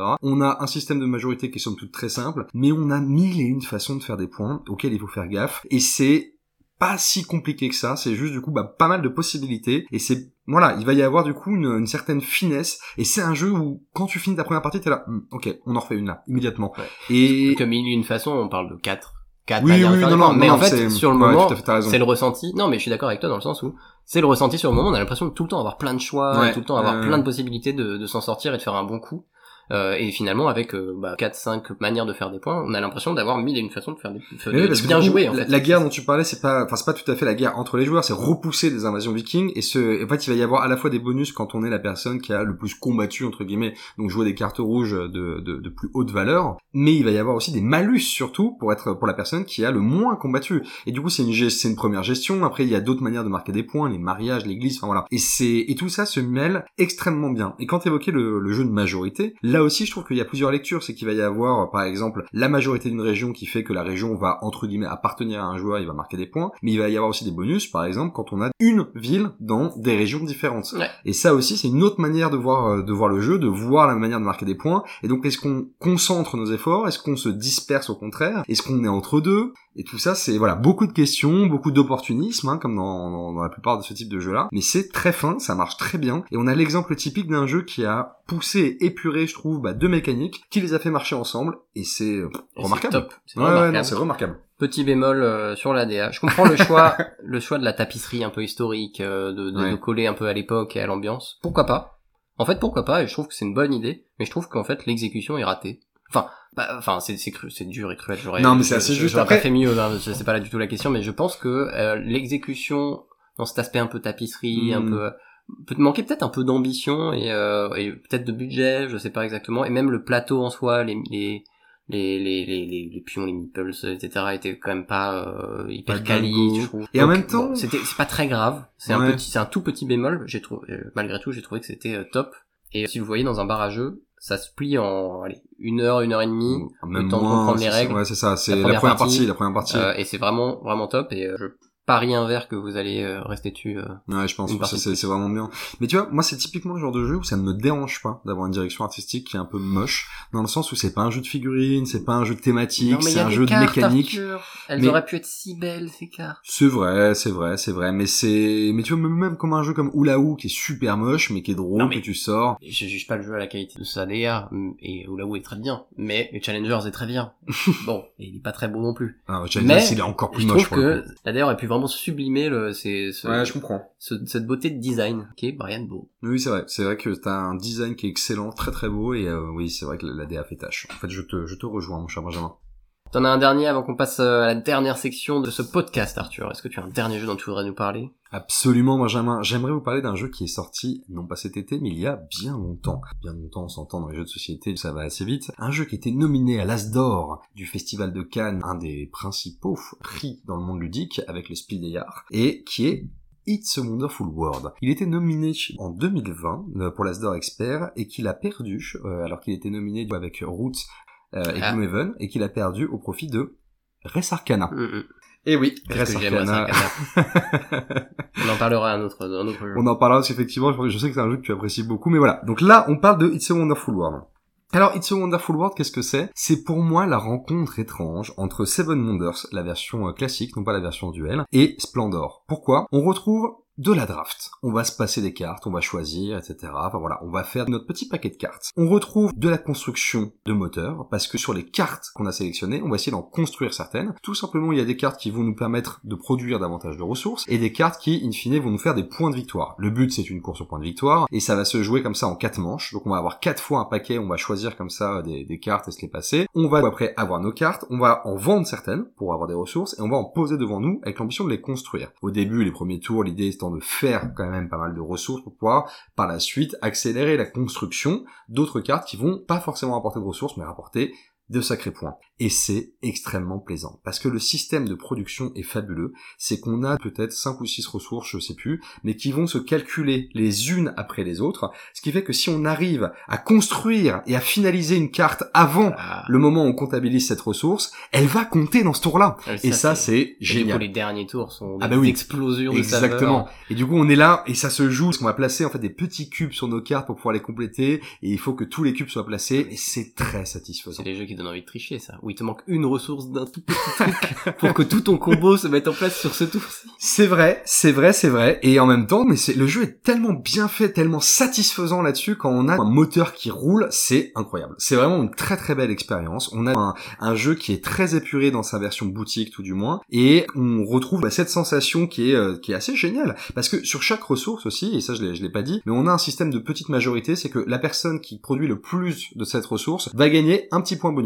Sachant que ces points bonus prennent différentes formes, c'est en fait la forme de jetons tout simplement, et que certaines cartes vont réagir à ces jetons, en disant bah voilà, sur chaque jeton qui vaut déjà un point de victoire, chaque jeton généraux ou financier en l'occurrence, ça va te valoir un point de victoire supplémentaire. Et donc on enchaîne des combos comme ça qui vont être de plus en plus forts, et c'est assez grandiose. Et au-delà de la draft, on parle tout le temps d'interaction parce que ça nous obsède un peu, notamment sur les decks, enfin les jeux de draft, mais au-delà de la draft, il y a des manières de... Non. Alors, très clairement, non. Il n'y a pas de manière d'interagir au-delà de la draft. Mais alors, typiquement, la différence avec Paladin du Royaume de l'Ouest, c'est que là, les parties sont beaucoup plus courtes. On va être sur des parties qui vont durer 45 minutes. Et encore, je pense que quand on maîtrise le jeu, si on joue un peu vite, on peut atteindre 30 minutes. Ah, c'est cool, ça. Donc, ça change un peu. Voilà. Disons 30-45 minutes. Peut-être plus 45 minutes. C'est un jeu qui était dans la catégorie expert, mais qui est quand même bien plus accessible pour moi que, typiquement Gloomhaven, qui était dans la même catégorie. Et qui est très, très malin. C'est parce que la draft, malgré tout, beaucoup plus qu'à Seven Wonders, la version normale, où moi je trouve que il y a justement ça manque d'interaction malgré l'aspect un peu militaire et la gestion de ses voisins.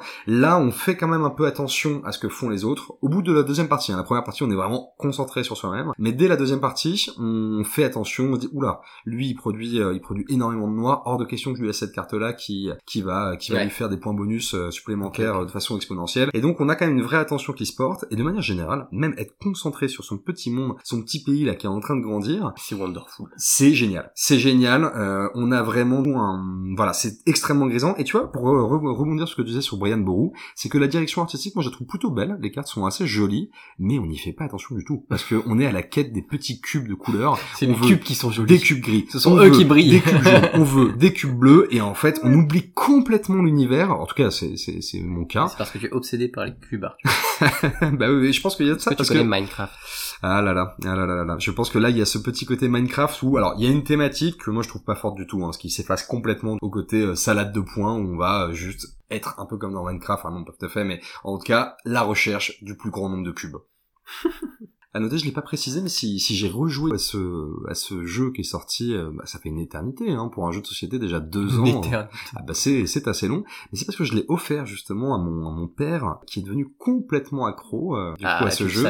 Et qui joue maintenant, non-stop, et je suis très content d'avoir trouvé un jeu qui lui plaît à lui et à sa femme. Trop cool. Ça fait plaisir. Ah bah ouais. Ça conclut donc nos jeux de cet été, nos expériences récentes qui nous ont marqués. On aura 2-3 autres qu'on vous ramènera dans un prochain podcast pour sûr. Mais on voulait quand même prendre le temps de finir en beauté avec un petit top. Finalement, on n'en a pas fait jusqu'ici. Un moment, faut qu'on s'y mette, Arthur. Et il paraît que c'est la trend. Le célèbre top 5. Quelle phrase d'énorme boomer. On s'est dit... faire un petit top 5 sur des thématiques à notre sauce, voilà, sans prétention, ça pourrait être cool. Bah, complètement, et après c'est aussi inspiré, et on ne s'en cache pas, hein, d'autres podcasts qui parlent du coup de ce type de sujet, et notamment nos camarades suisses de On Joue Dessus qui font ces top 5 thématiques, mais que j'écoute avec admiration tous les vendredis. Et bien sûr, et on a voulu là faire un top 5 qui, à ma connaissance, tout du moins n'avait pas été fait, je me trouve peut-être, qui était le top 5 des jeux de bar.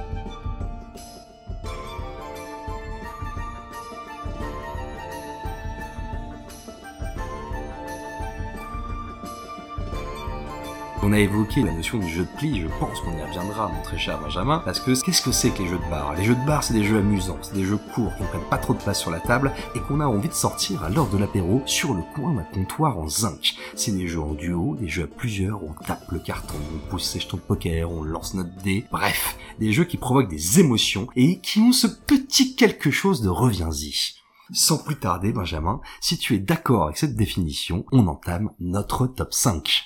Top 5 que je vais entamer avec un jeu qu'en fait, en y réfléchissant, c'est celui que je trouvais jouable en bar, mais pas le plus approprié pour l'occasion. Ça veut rien dire sur la qualité du jeu, le fait qu'il soit en 5, il pourrait être honnêtement en 1 quand on regarde la qualité de celui-ci. Mais je regarde dans ma grosse petite ludothèque, qu'est-ce que je prends quand je vais voir des potes boire un verre. Et celui-là, je le prends de temps en temps, mais c'est pas le plus simple. Faut être un peu concentré, faut être un peu silencieux. Alors que souvent t'as envie de vanner, t'as envie de discuter, t'as envie de parler d'autres choses et de râler sur la journée de la veille. Mais je me suis dit que The Crew, ça passait quand même pas mal dans un bar en top 5.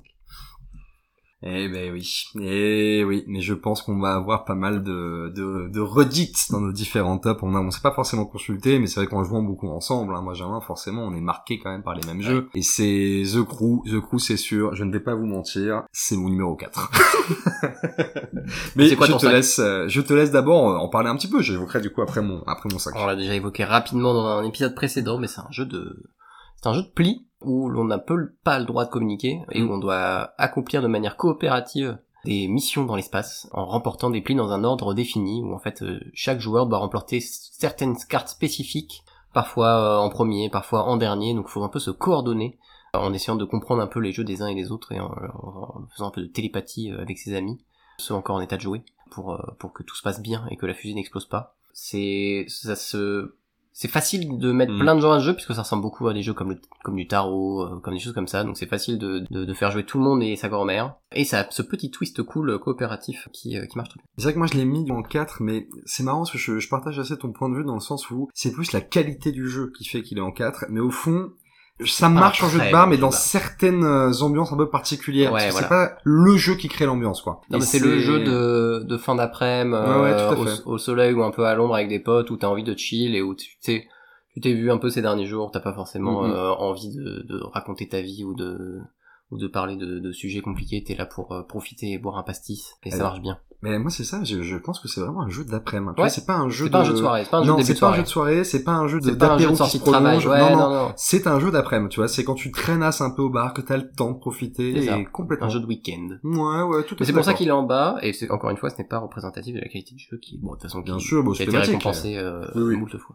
Alors, avant mon top 5, Benjamin, tu vas me détester, je sais bien, parce que c'est une injure faite à la longueur de ce podcast, mais j'ai deux petites mentions honorables de jeux dont je voudrais juste évoquer, qui ne font pas partie du top 5, mais auxquels j'ai quand même pas mal joué en bar, qui sont respectivement, du coup, Papillon, qui était un petit jeu à l'époque sorti dans, je sais plus quelle était la maison d'édition qui faisait ça, mais dans des petites boîtes métalliques, là, assez mignonnes, bon, direction artistique absolument catastrophique, et en fait, au fond, c'est un morpion. C'est un mélange de morpion puissance 4, donc c'est un jeu qui est très mal noté, mais j'ai beaucoup joué, parce qu'on peut y jouer à 2, à 3, à 4, et j'ai pas mal joué avec mon père notamment, avec pas mal d'autres personnes, et c'est quand même sympa, c'est pas forcément un bon jeu mécaniquement, il y a même d'ailleurs des problèmes dans les règles, mais c'est sympa. Mais c'est pas recommandé pour autant.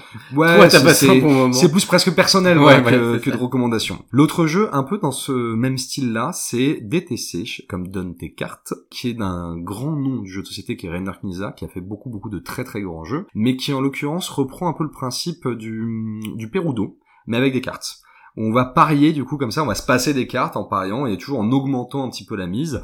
Et ça marche très bien, c'est très drôle parce que le Perudo, c'est génial, de manière générale. Et c'est vrai que ça marche très très bien aussi façon Perudo, mais moins bien qu'avec des dés. Et donc c'est pour ça que voilà, je vais le mettre plutôt en numéro mention honorable.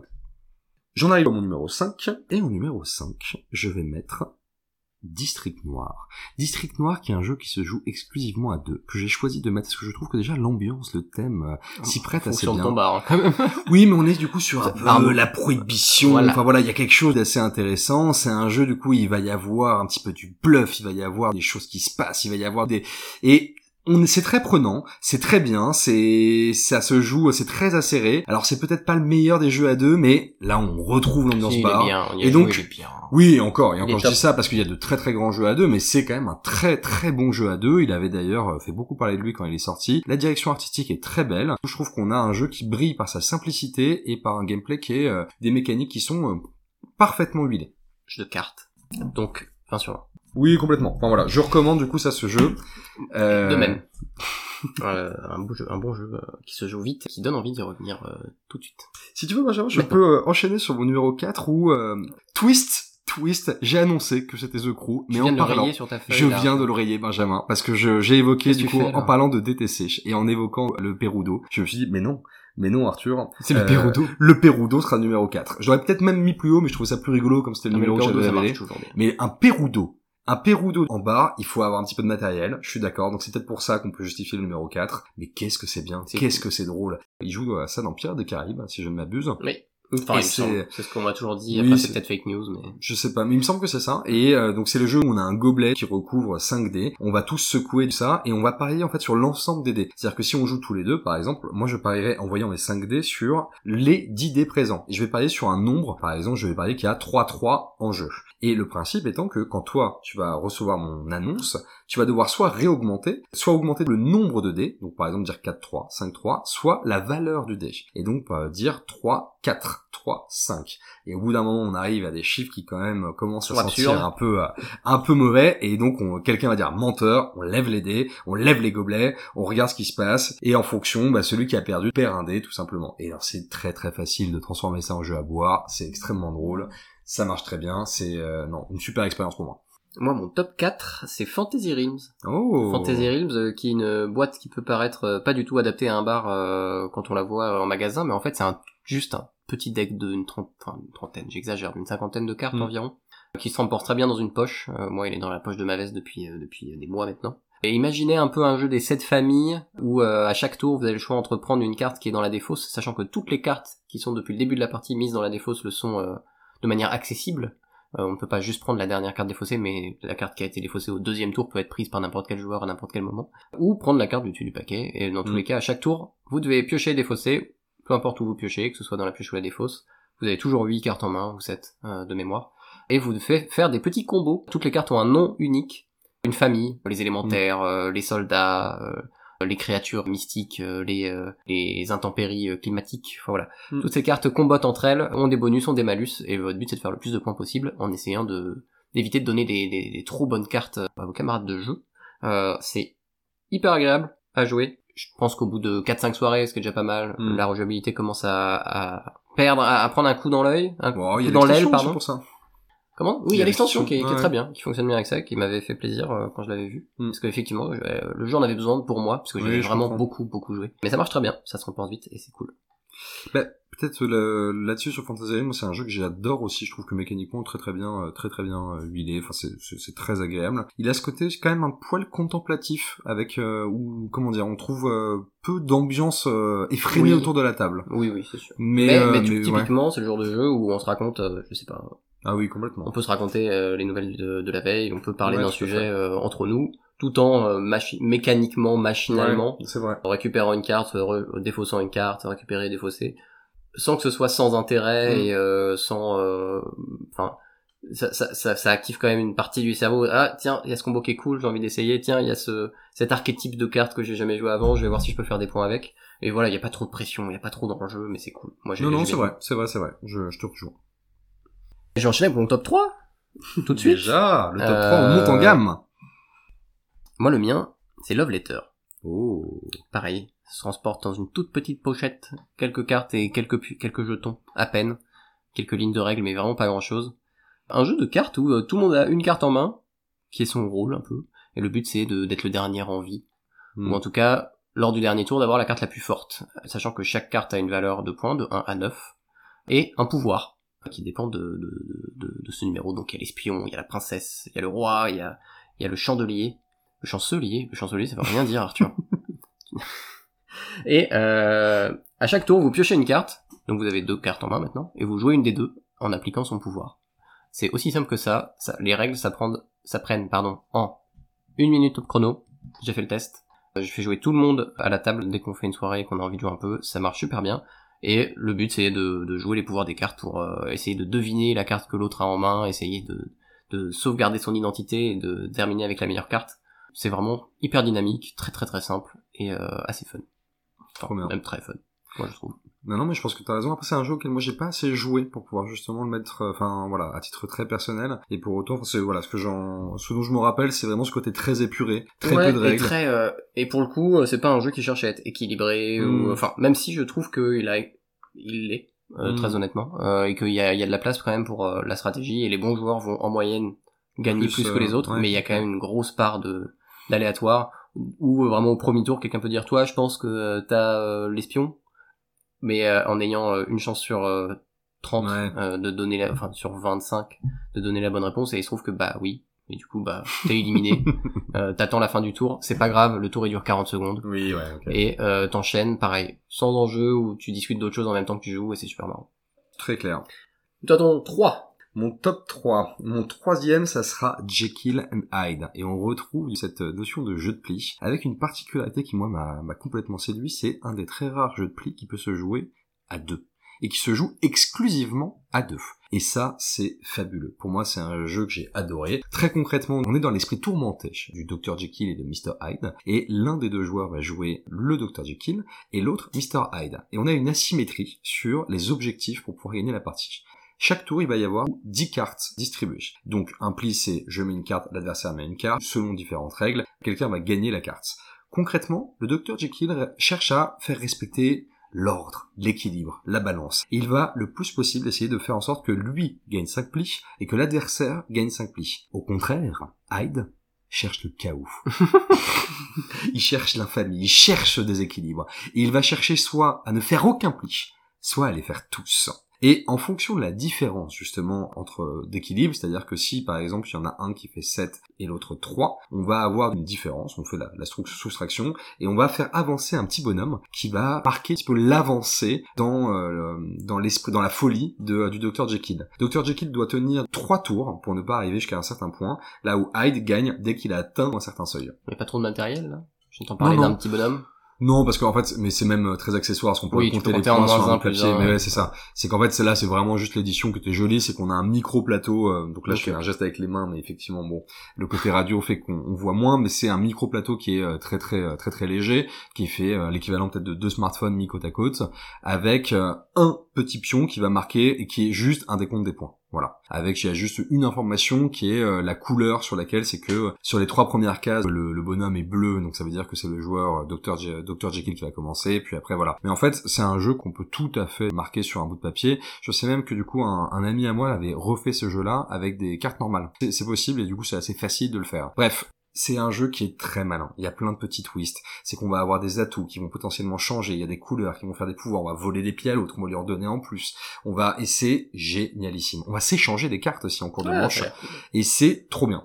Je sais pas s'il est équilibré. J'ai l'impression qu'effectivement, il est plus dur de jouer Dr. Jekyll. Mais bon, en fait, c'est pas si grave dans le sens où on fait une partie. Ça dure pas longtemps. Ça dure 15-20 minutes. Même pas, plutôt 15 minutes. Et après, on échange, quoi, tout simplement. Et c'est typiquement le genre de jeu extrêmement agréable à jouer en bar.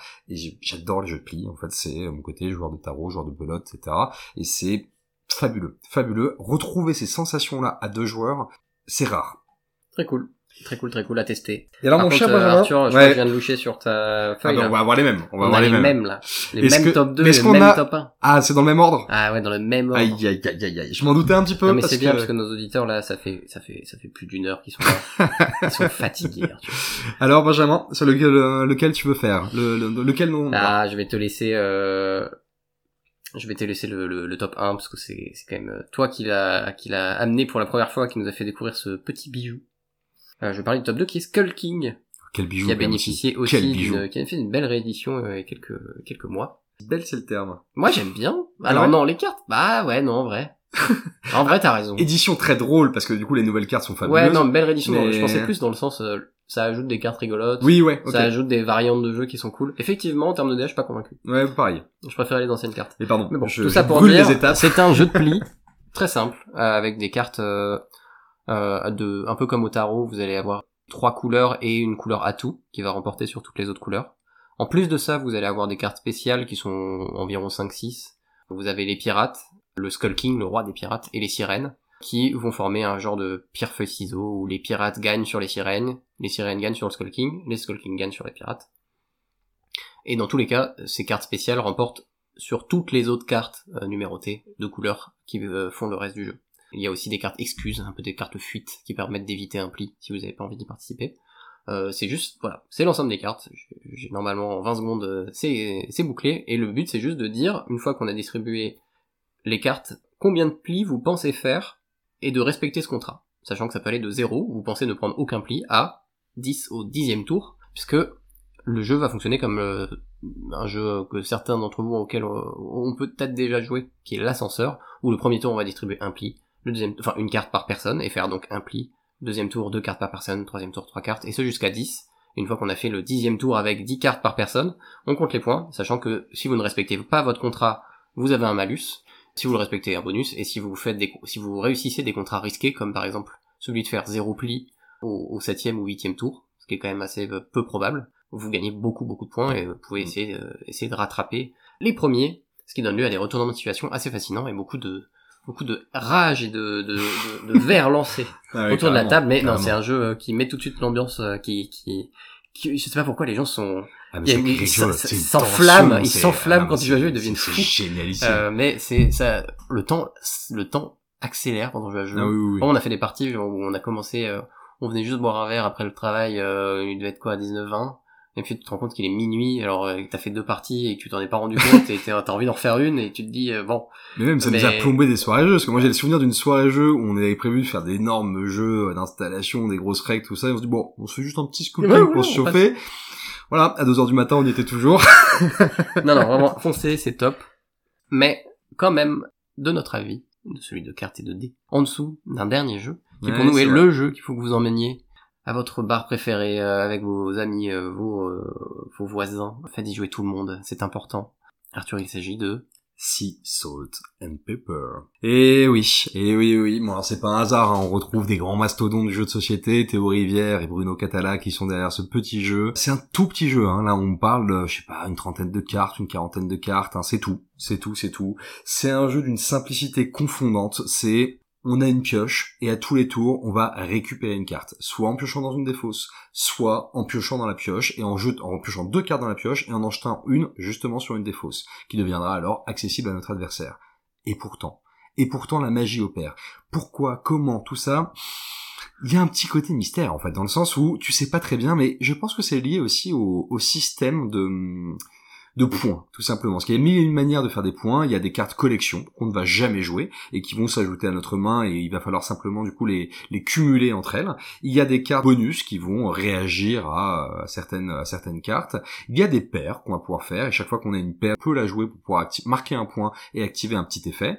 Et il y a les sirènes. Les sirènes, c'est aussi le petit twist qui moi m'est jamais arrivé, mais en cas de 4 sirènes, on remporte immédiatement la partie. Ça m'est jamais arrivé. Mais c'est quand même fabuleux, tu vois, d'avoir ça. Juste, je vais continuer de jouer à jusqu'à ce que ça m'arrive. Ah mais complètement, parce que du coup, et en plus on est passé plusieurs fois pas loin, hein. les 3 sirènes, hein, enfin bref, c'est encore du jamais vu pour nous, mais et tout ça fait une salade de points fabuleuse, parce qu'on fait une partie, ça dure, c'est très court, hein, je sais pas combien de temps dure une partie. Ça peut durer très peu de temps. Ouais, c'est ça, ça va très très vite. Je dirais même entre 1 minute 30 et 5 minutes. Pour les manches, peut-être pas pour les parties, ouais. Pour les manches, oui. Les parties peuvent durer un peu plus, mais ouais. 3/4 d'heure, 1 heure. Oh, moins. Je pense à plutôt un groupe. Ouais, non, t'as raison, 30 minutes. Ah oui, je pense que c'est assez vite plié, hein, tu vois, les gens jouent vite, tout ça, enfin, il faut un point au début, mais...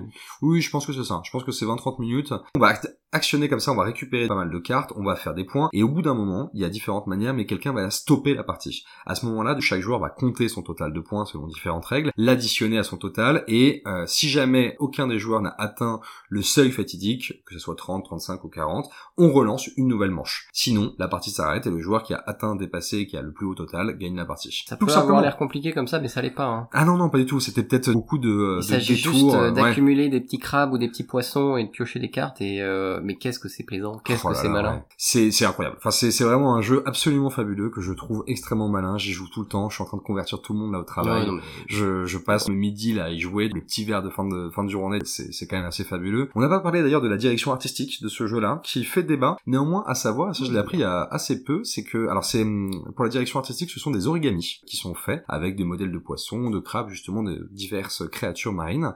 Et sache qu'ils ont créé des modèles sur le. En fait, c'est des photos. Et ouais, ils ont fait des ils ont fait du coup des modèles exprès pour le jeu, du coup, qu'ils ont pris en photo, ou alors ils ont récupéré des modèles existants en prenant les droits d'auteur et en les récupérant de pouvoir les afficher sur le jeu. Cool. Donc très intéressant. Donc c'est une direction artistique un peu étrange, mais le jeu est absolument fabuleux. On peut peut-être préciser là-dessus qu'une extension est sortie justement en septembre et qu'elle ajoute quelques petites fonctionnalités en plus, de nouveaux pouvoirs, de nouvelles manières de marquer des points. Alors c'est une extension qui rajoute 5 cartes, hein, 8 cartes je crois. Oui, mais en même temps tu peux pas rajouter trop de cartes tant que ça casse l'équilibre du jeu et que ça fasse un trop gros paquet, donc je comprends. Des petites idées que j'aurais aimé voir aussi en plus dans l'extension, je trouve qu'elle est bien, mais qu'elle aurait peut-être allé un poil plus loin, mais globalement le jeu est les coquillages restent nuls. Voilà. Foncez-y, c'est vraiment un bijou, tout le monde en raffole, on adore les poulpes. Ah oui, on lui met le top 1 de cartes et de dés partagé pour notre premier top 5, c'est quand même beau. Ouais, non mais en même temps bon, c'est pas innocent, on joue beaucoup ensemble. Ouais, mais vraiment il est top.